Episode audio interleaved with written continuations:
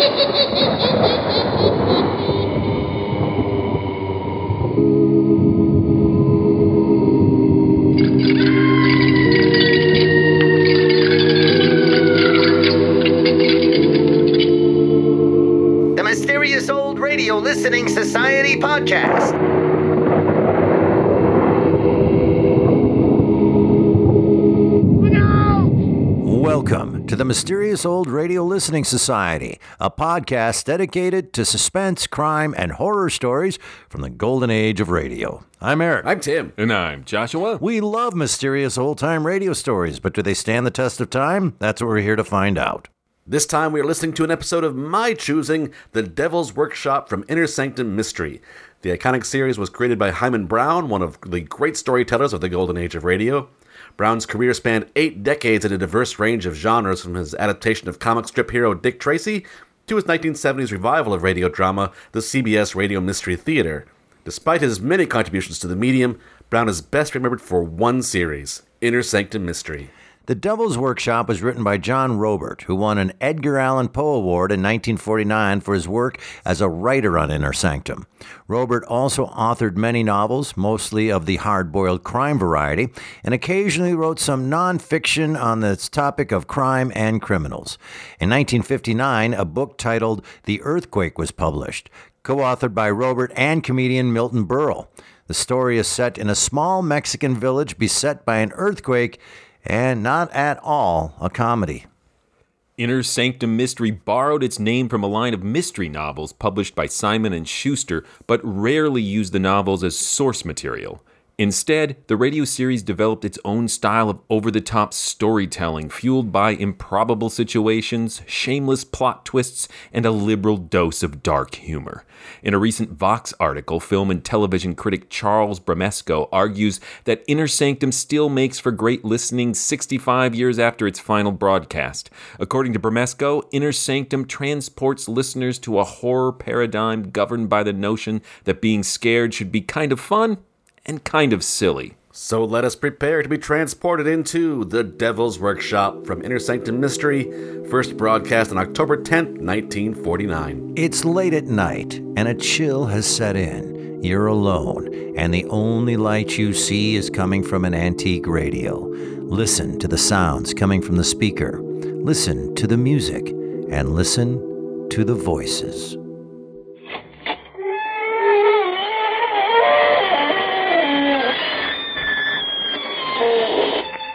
Good evening, friends. This is your host to welcome you through the creaking door into the inner sanctum. Come in, come in. Well, I had my musical bonnet on last night. Went looking for the lost chord, and I found it. Some joker was wearing it as a necklace. I had to cut him loose from a ceiling beam to get the chord.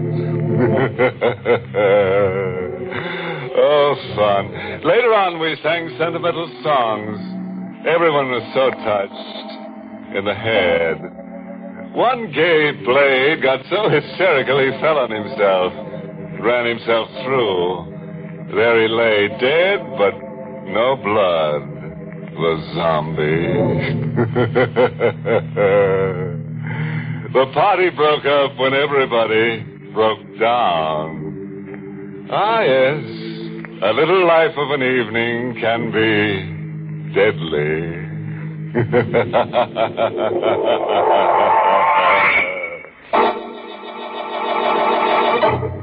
Tonight's Inner Sanctum Mystery, The Devil's Workshop, was written by John Roeburt and stars Mason Adams in the role of Tony with Joan Banks as Tina. Tonight's story was specially devised to get you used to the coming winter chill. Just try to shrug it off, I dare you. Our hero is Tony Murillo, creator of The Devil's Workshop. A talented young man with a genius for evil. The Devil's Workshop. I created it and I live in it. Living with me is every murderer who ever amounted to anything hatchet men, pathological killers, Bloody Mary, and the devil himself. We live in it, all of us, with one difference only. I'm flesh and blood, and they're wax. My hands made them. It's a good business. I can't keep up with the cash orders pouring in from wax museums all over the world. It's a good business, except that sometimes it gets in the way of your love life a little. Your girl wonders about you sometimes. Tony, how did you ever fix on such a strange occupation? Maybe because I'm strange myself. And maybe because it's my name is Murillo. Murillo? See that figure standing alongside the refrigeration room? A chubby little bald fellow with the face of an angel. Hmm. He'd shot nine men before a sheriff's posse got him. He was Caesar Murillo. My old man. Sometimes your girl Tina forgets the blood around her is make believe and the lunatic faces of homicidal killers are only wax. Tony! Did Bloody Mary just swing at you with her axe? No. No, no, not Mary. It was the devil. I could swear he moved just now. Tony, look. What do you want me to see? The devil grinning and moving his lips. Look, Tony, I'm not crazy. No, you're not crazy. He's always grinning and moving his lips. Always. And moving around the room, always restless. Today he's behind this killer, tomorrow that killer. Or watching Hickman the butcher. And always grinning and moving his lips like he was egging them on. Tony. Do you know what you're saying? Uh, uh, forget it.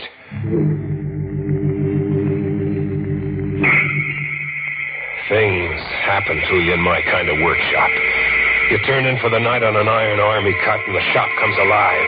You're wax, and they're flesh and blood, and all of them having a time of it for themselves. With the devil dividing his time the best he can among all of them. You wake up, and there he is behind someone else for the day. Or you wake up, and he's gone. The devil's nowhere in the workshop. As if he just upped and went on the town. Tina! Yes, Tony. What are you trying to pull? Paul, I don't understand. The devil, he's nowhere in the workshop. Tony, what are you saying? But you were here during the night and carried him off. Nobody else could have gotten in. Why should I steal your. your devil? I reported it to the police as a theft. To a Sergeant Tracy. somebody stole your devil, you say? A wax devil. Is there another kind? Uh, you were asleep when the uh, door was locked? Yes. Any windows to the loft? Two leading to a fire escape, but they were bolted from the inside. Well, uh, if the door and windows were locked, uh, how do you figure the robbery was worked? I don't know.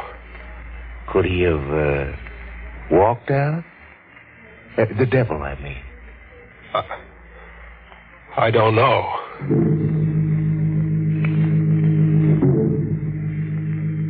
I returned to the workshop by way of the docks. Just a door or two from the workshop, a man stopped me. A man in black. Black as if he was wearing the night around him. He wore a hood. Just his eyes showed like small batteries of light. Make an outcry and I'll kill you. You're going to rob me? No. Commission you. Commission me? You Tony Murillo? Yes. Where's your workshop? Two doors down. I came to you because of your genius with your hands. You want a figure? No. Just a face. A face for me. You see, I have no face. I mean, no adequate one. In the workshop, the eyes gleaming from holes in a hood turned on me. Sit down while I unmask. Sit down? It may be a shock. I'm not pretty. Every day I see things you're not pretty to see. Very well, then. Look! Where's your face? All that there is, you see. You're, you're just a skull, like death. I can breathe. But through holes. I can eat and talk. But your mouth is just a slit, no lips, and no flesh, Like your face was eaten away. It was eaten away. It was how? You really want to know? I can't stand it. It was a bandit somewhere in desert country. The bandit had a sense of the uh, grotesque. He didn't like my face, he said. You want a face for me? Yes. But a wax face, what good would? You're not. You're only to comply, not to judge. You will rebuild my face.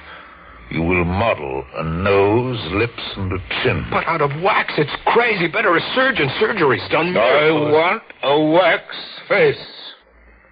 Tempered as firmly and durably as those dummies. Mm, But handsomer. I want to be handsome. In fact, as handsome as you. As me? Yes. Make my face in your likeness. Well, why do you keep staring? You. You could be the wax devil. You have a lively imagination. Have I? And a perverse habit of staring. Now what's running through your imagination? What I just said. You could be the wax devil. I could be wax. The wax devil disappeared this morning. All right, touch me and satisfy yourself. And let's get this over with so you can work on my face.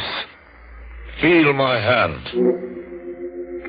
It's flesh. And blood, too, believe me. Or would you prefer experimenting with a pin? No. You still think I'm your missing devil?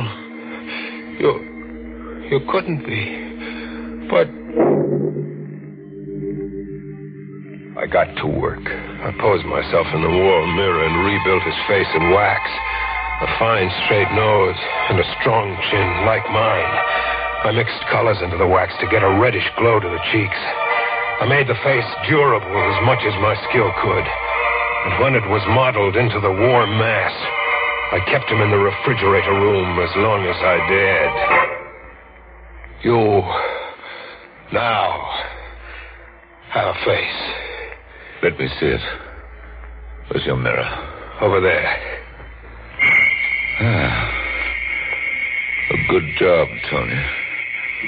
I. I can breathe. And I can talk. You planned your work intelligently. Look at me. I could be you in wax. Yes, you could be me.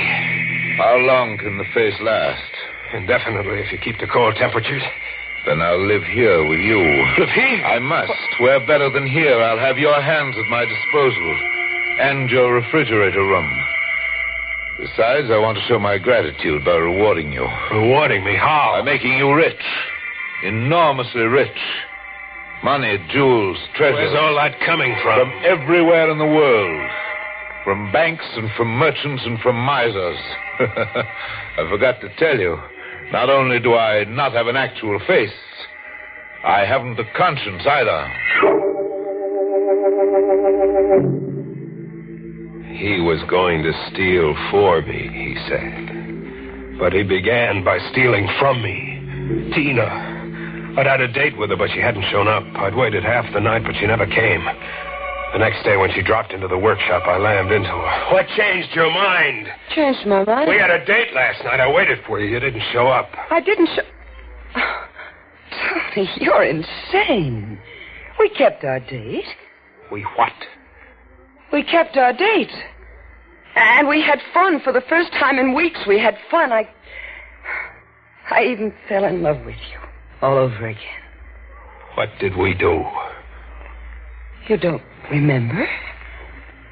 Tony, what's the matter with you? Never mind. What did we do? Well, it, there, there was an open air movie and, and a drive into the country. We sang and joked and, and parked in Lover's Lane. Tony, what is it? What's come over you? You were out last night, all right, Tina. But not with me. You were out joyriding with the devil.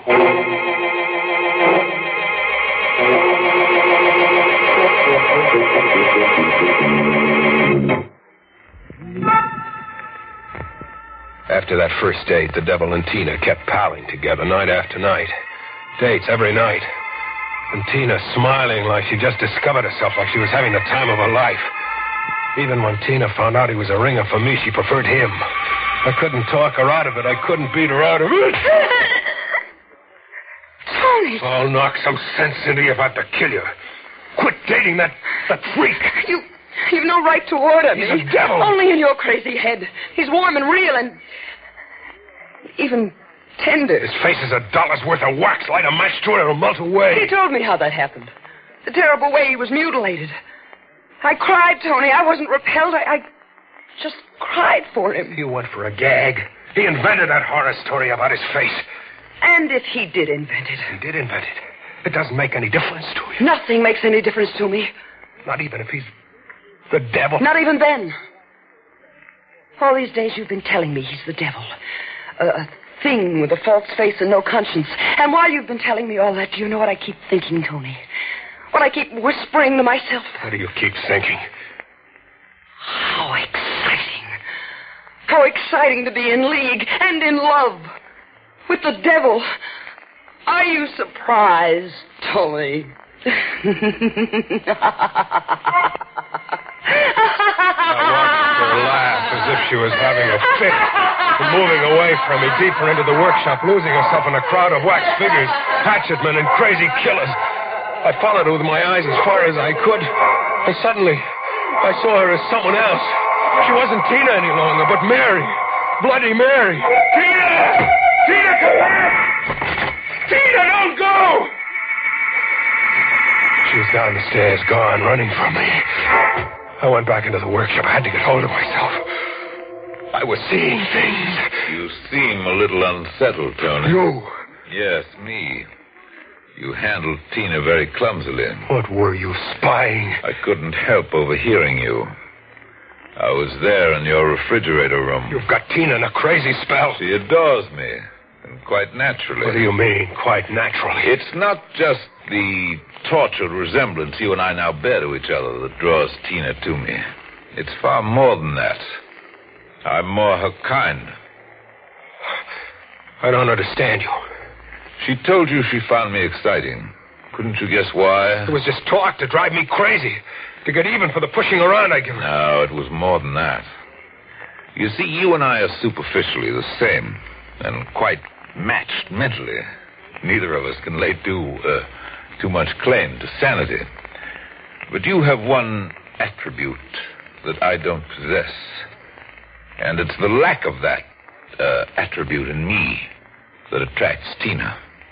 What haven't you got that attracts Tina? A conscience. You think I'm joking?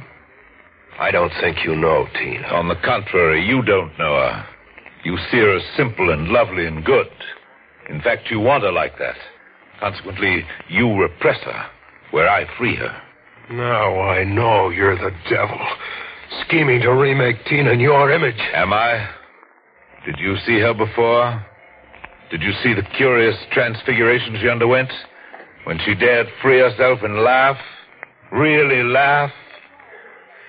Yes.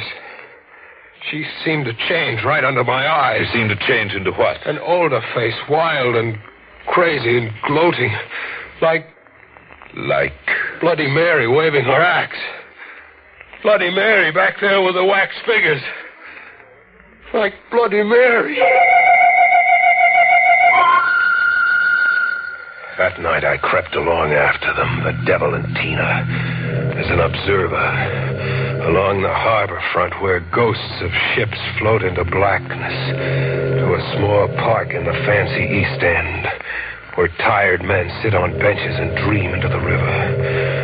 I watched them work as a team, Tina and the devil, smoothly, every move coordinated as if they were both powered by one instinct. Sitter got up to go, and then he screamed suddenly and struggled. But the devil had his arms in a vice as Tina swung the axe. Ah! I'd been wrong about Tina. The devil was right. Her face looking down on a victim was the face of a maddened killer. The face of Bloody Mary. The devil had promised to reward me by making me rich. He hadn't forgotten. For you, Tony. A small down payment on my gratitude for this face. A man's wedding band. It's not much, but the wretch had little worth stealing. Only a watch, a few paltry dollars, and this ring. The money goes to Tina. I will keep the watch. I don't want the ring. But you must take it. It brings the three of us closer and ensures two of us against notions you may entertain about the police. it also suggests another way that you will eventually become a problem to me. How will I become a problem? You took the wedding band reluctantly just now, but soon you'll become bolder, greedier. Soon you'll want more. Soon you'll demand Tina, too. You'll try to recapture her from me. I want no part of Tina. I do. Tina, Yes. I never want to lose you to Tony. I don't think you ever will. Will you marry me then right away? Tina, no. Whatever you've done, but not that. You, you can't marry the devil. But I can, Tony, I can. And I will.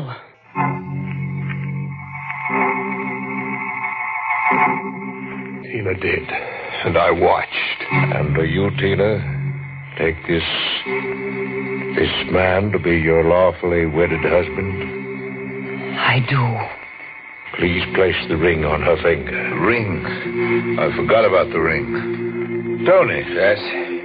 The wedding band you acquired earlier. May I borrow it for the bride? Yes. I have it here in my pocket.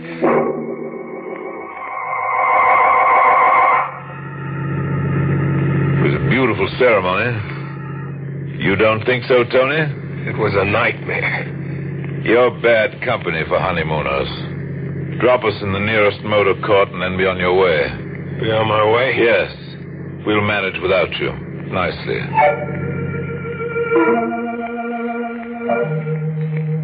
I dropped him at a motor court. But I didn't go on my way much. I pulled the car to a side, shut the lights, and I tried to think. I tried to corner my brain and force one idea through it. One idea. The devil could have Tina, but he couldn't wear my face. I thought about that, and the idea grew. His power over me was my face. I was mixed up about everything crazy as all get out, but this one idea was the clearest thing I understood. The devil couldn't wear my face any longer. Not if I wanted to hold on to the only thing I had a conscience. I crept into their cabin very noiselessly. Tina had dropped off in a chair. He was on a bed, breathing heavily. I lit a torch I'd made of paper and twigs. With my knee in the pit of his stomach and one hand like a steel vice on his throat, I held the blazing torch to his face. He awakened but lay helpless, making whimpering sounds. I watched first his chin melt and then his cheeks, and then little hot rivers of wax run down him, on him, and on me. Tina! Stop! Stop! Look, Tina, look behind his face. Look at your bridegroom Stop it. Let go of me. You'll burn too! You'll burn too, Tony! Tina, quiet! Tina, let go! Ready will be burned to a crisp!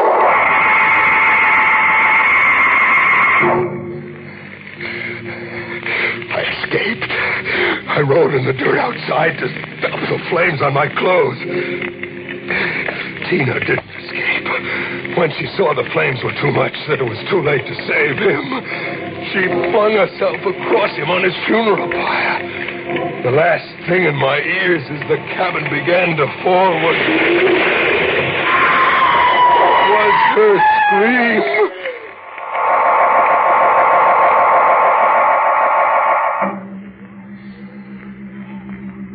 I'm back in the devil's workshop now, winding everything up, making plans to junk everything here for keeps. Sergeant Tracy is here with me, trying to make sense out of what he checked of my story. I had a whole group of specialists go through the rubble of that cabin that burned to the ground. I started the fire. I destroyed his face and Tina Ford with me. Yeah, no, you told us that already. There uh, weren't two corpses in the rubble, Tony. Just a lot of wax. Wax over everything. The devil? Was undoubtedly that wax figure you reported missing. But Tina. We're checking over your workshop just now. I find another figure in your inventory missing. Another figure. Bloody Mary. Bloody Mary is missing. See for yourself. I didn't know exactly what you did the other night in acting out your hallucination, but there's no doubt in my mind that the two people who were burned in that fire was a wax devil and a Bloody Mary. A man was axed to death and robbed in the park on the East End, you said. That murder never took place, Tony. I'm as crazy as that. Well, let's just say you took that weird business you're in a little seriously. Now, that uh, just about explains everything, more or less. Or does it? Or does it? There's uh, one big question mark we're trying to slough off at the department because if we don't, we'll all start looking under our beds nights. One big question, Sergeant. We went through the rubble of that cabin with a fine comb. All we found, as I said, was wax and uh, this. This? A wedding band. A man's wedding band.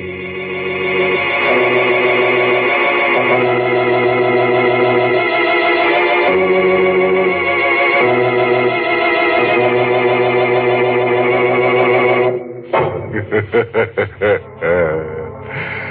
hear there's a sign outside a certain workshop that reads, For sale, owner gone off. Permanently. You can buy in cheap, anybody. A small down payment, a wax dollar, say, with your mind as security for the balance of your sanity. So the blazing lovers' triangle finally boiled down to just Tony. Imagine all that wax and no candle wick. As a close friend of mine remarked to his keeper, make a rental service out of your face and you're liable to get it in the neck.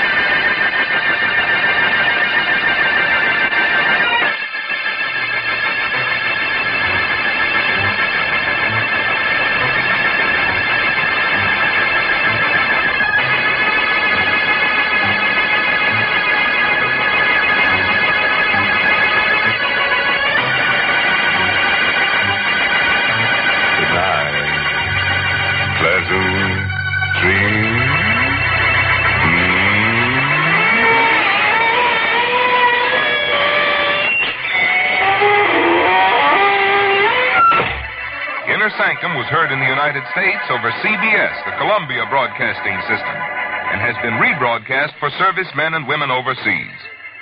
This is the United States Armed Forces Radio Service, the voice of information and education.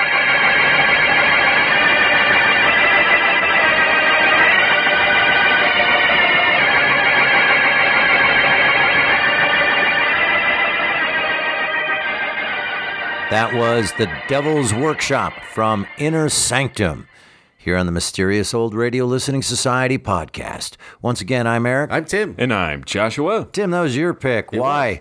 Uh, a bazillion years ago, when we first started doing this podcast, we listened to an episode of Inner Sanctum called A Corpse for Halloween.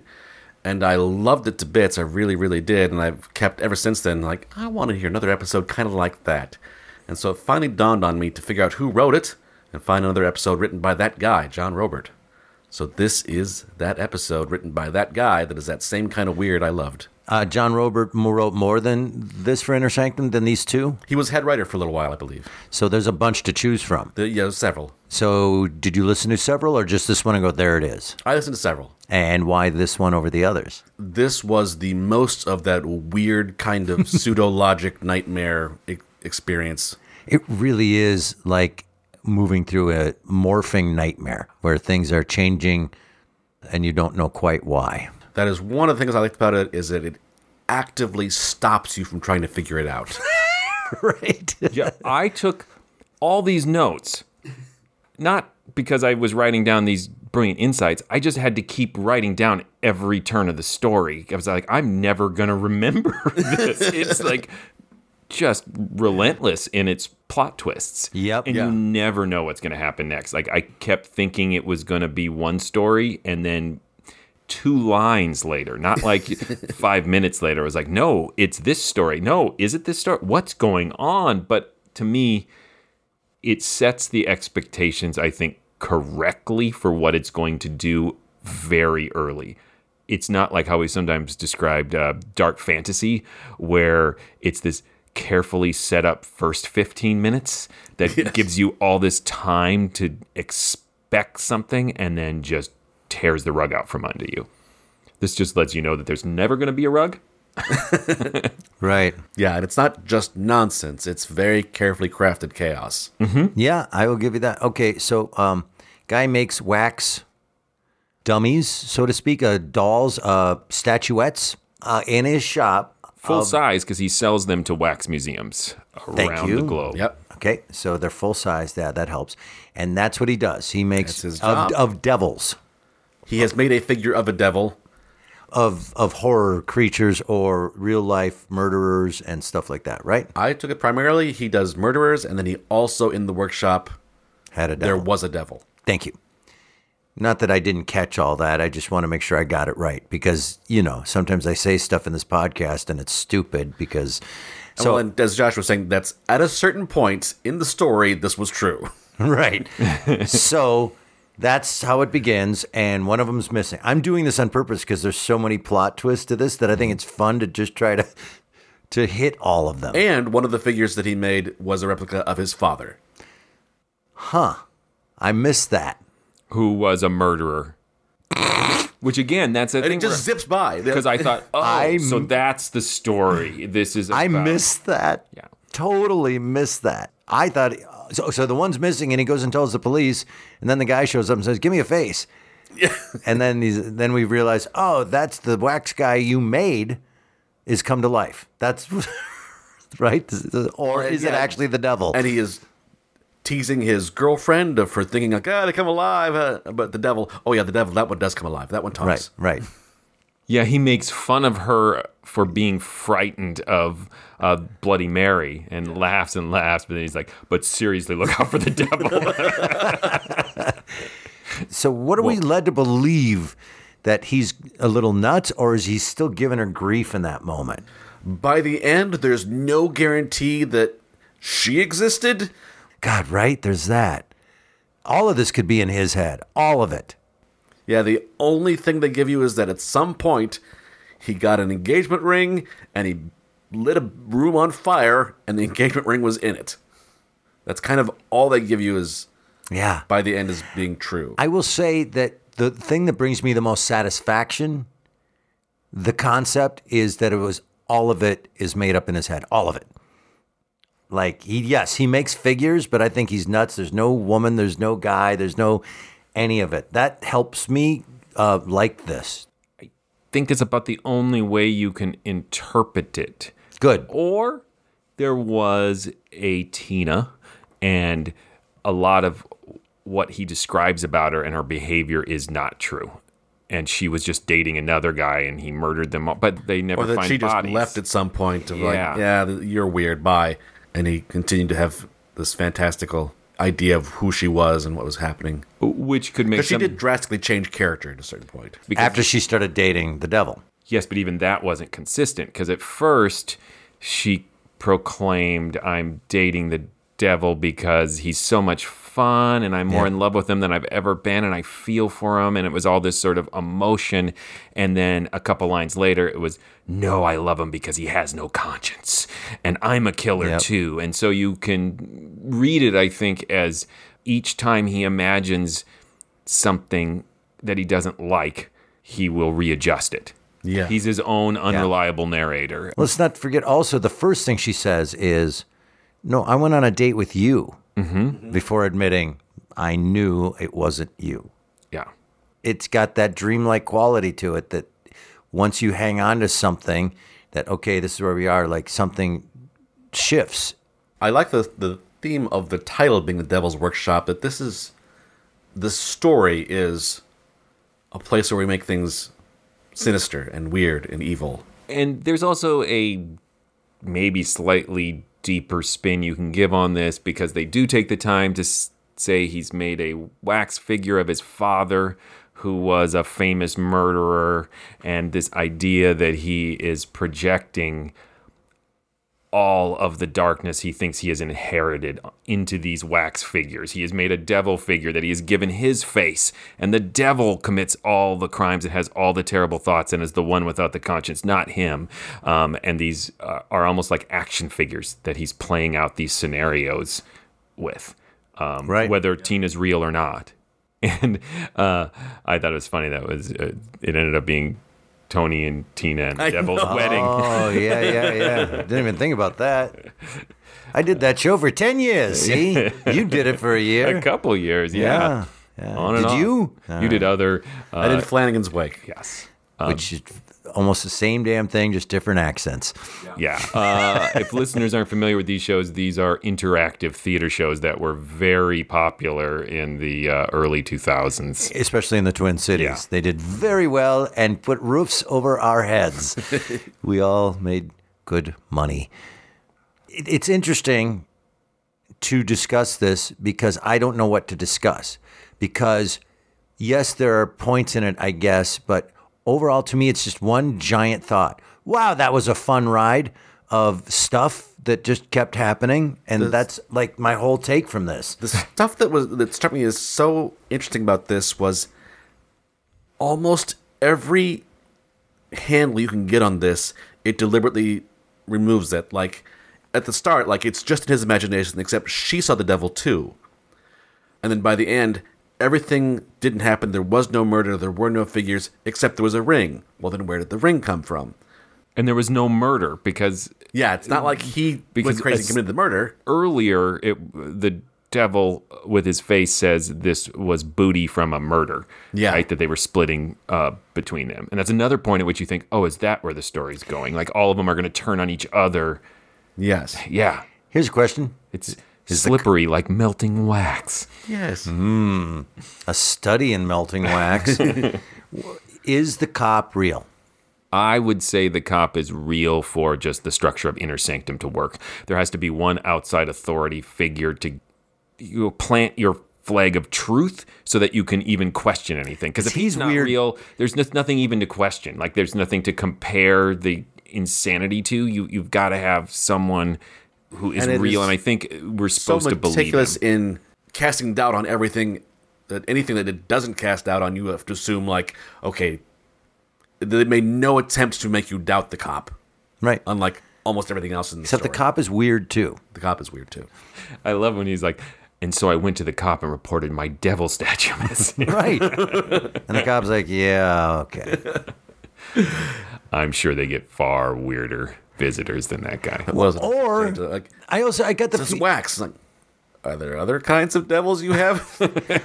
I got the feeling based on nothing other than the read by the actor that this man has made appearances at this station many times before mm-hmm. and this cop knows him. And I have nothing to base that on, nothing. But that was the overall sense that I got that like, okay, now what's missing? Did anybody else feel that vibe? there's a Oh. number of odd readings i mean Yeah. like a dark deal you make with the devil. Right now, I, I gave you my face, and now I'm going to make you wealthy.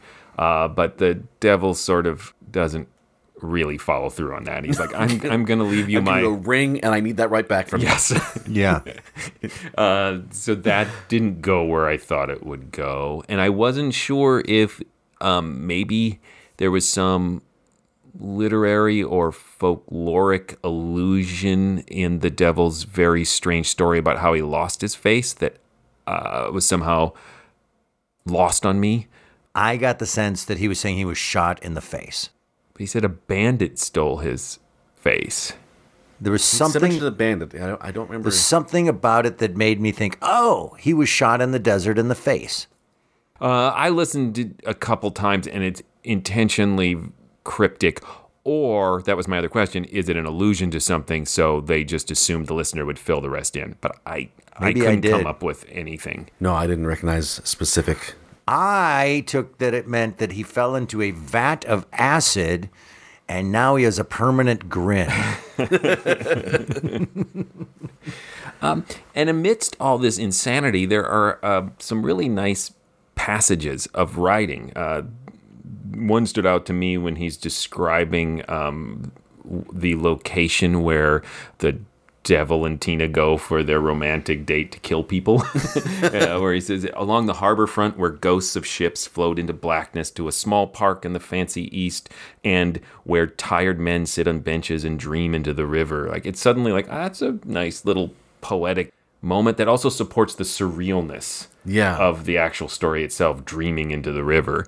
I think he's dreaming into the wax. and at the same time, it's so ridiculous that there's also a certain level of just laugh out loud comedy joy. right. Uh, when he's describing his job and then he sells these wax figures and then he's like, and sometimes it can really interfere with your love life. And I was like, oh, I'm gonna buckle up. This is gonna be fun. I really, I should have grabbed the actor's name, but the guy who played the uh, the devil figure, the super creepy performance. Yeah. Mason Adams. I thought That's Mason right. Adams was the lead.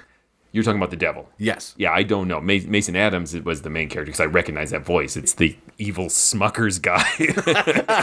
It's Lou Grant's evil boss.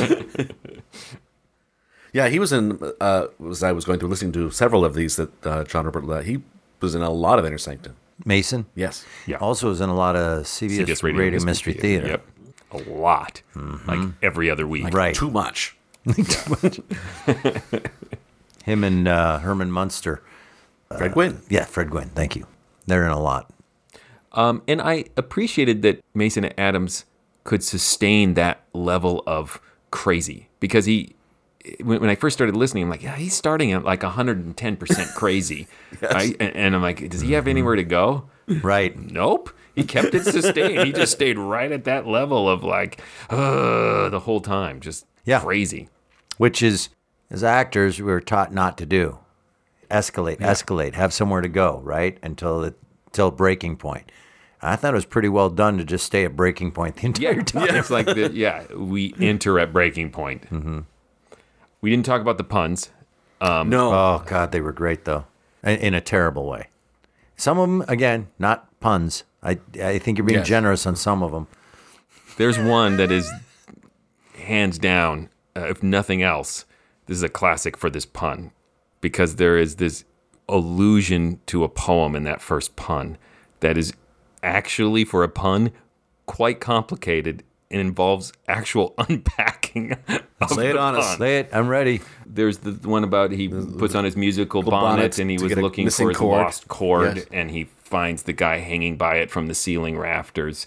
Um, but the lost cord is a poem by Adelaide Procter, and it's an expression, or uh, you, you may have heard it. As, it's an obscure allusion, but in other movies or TV shows or books, for this this moment in the poem, uh, a woman is just absentmindedly playing on the keys of an organ, and she hits this incredible chord that transports her and she has this majestic religious experience and then she can never find that chord again it, it's the lost chord and she thinks that maybe she'll hear it again one day when she dies and so that lost chord is what he uses to hang himself. himself thus finding the lost chord Oh, in death Wow. yeah There's a lyric in the uh, song Hallelujah that I, I associate with that. I don't know. if They're from the same uh, And source. perhaps, yes, the Lost Chord is a reference further back than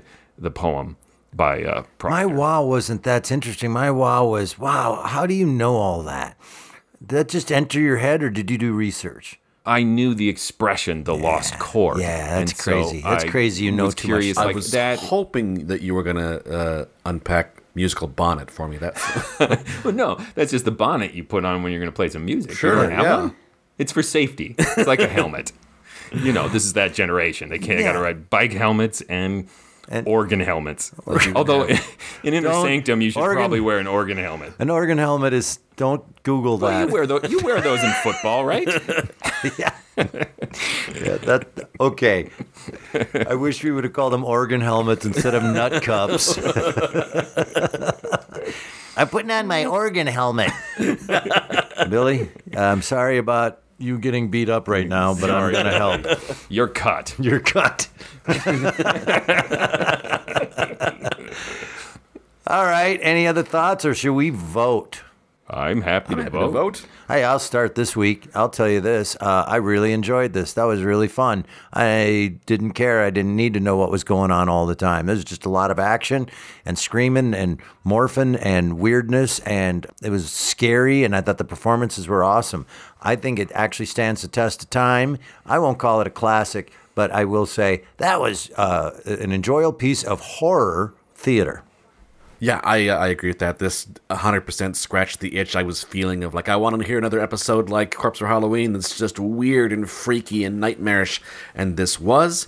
Um, I would not call this a classic. Uh, it's personally to my taste my favoriteest of things, but it is. It's not just art school student weird. It's really well put together weird. I feel bad that we did not address whatever novel The Earthquake is with written by him and Milton Berle. It's going on my reading list, though. what can that book be? That there was like a little snippet of these various characters, a sort of anthology thing of them all coming together in this little Mexican town, and then Earthquake. Milton Berle. So I'm very curious. Thank you for reading that, so you can uh, uh, synopsize it for me. Um, so yes, Yes. Get on that, Joshua. Let us know what that's about. stands the test of time. um, yeah, this was just over the top, boisterous fun. It's Inner Sanctum. So, uh, this style, like you, Tim, I love. Um, it's so ridiculous. It's never really suspenseful, but it's so ridiculous that it is never for a second boring. Well, I take it back. It is suspenseful in this different way where you're, you, you are in the most literal way, like, what the hell is going to happen? Yeah, happen? am I ever going to land? Yeah, yeah. So I, I would think say it was very suspenseful. it's more disorienting Yeah. uh, than suspenseful, but in a really fun way because it's not like you invest in any of the characters because they're not real enough. So you're just invested in what happens next. And I think the story just twists and twists and twists until it in a very intentional way, like the character themselves, just kind of collapses under its own madness. Right. And, and and you're right. Just in our discussion, I realize there's more here than I initially even thought on my first listen. So I think it is complex, maybe too strong, but uh, there's more going on in this weirdness uh, than I even thought at first. I think. Um, Particularly because I had forgotten about the wax figure of his dad, and for some reason, I, I think in some weird Freudian way that's the key to unlocking the story, but maybe not. But uh, I definitely think it stands the test of time in that I think it is a expressionist fever dream now and it was in 1949 and i think you are just supposed to listen to it with that same sardonic grin that the host has and well, I- nod along knowingly uh, to my personal taste, I one of the things I like about this is that you don't get this kind of scary story anymore. That no these days it's so often just jump scares. Uh, back in my day, they're weird. Um, man shaking fisted jump scares yes. um, Get but I off my really- lawn, jump scares. darn it which I don't mean to be dismissive because there's some awesome horror these days, but I really like this variety. Yeah, this is a fantastic episode of fun, and I love it. But I want to say this that I think the ookiest part of this whole thing was when I was imagining, before I knew more about what was going on at the beginning, that Tina was making out with Wax Face. I was totally like, he put on a strangely thick coat of lip balm. right? like if you kiss that face too hard, you might mush it into another shape. yeah I- he must have uh, really spent an extra hour or two in the refrigeration room before necking as Yeah. kind of preparation for it Like you've never kissed a person before, have you? Is this always what it's like? We didn't even talk about though the strange horror of burning off the wax face. Oh, even my though it's not flesh, it's wax. That shouldn't Yeah. have been as horrific as it was, but And melting it, It on made his me own writhe. skin. Yeah. Ah, yes. yeah, Nasty. Well, now we just did. Good for us. yeah. Tim, tell them stuff. Hey, please go visit ghoulishdelights.com, home of this podcast. We have many other episodes there. You can vote in polls, let us know what you think of these episodes, leave comments, respond to other people who commented, respond to other people who commented responses to your comments. It goes on and on. You can send us messages. MC Escher drawing.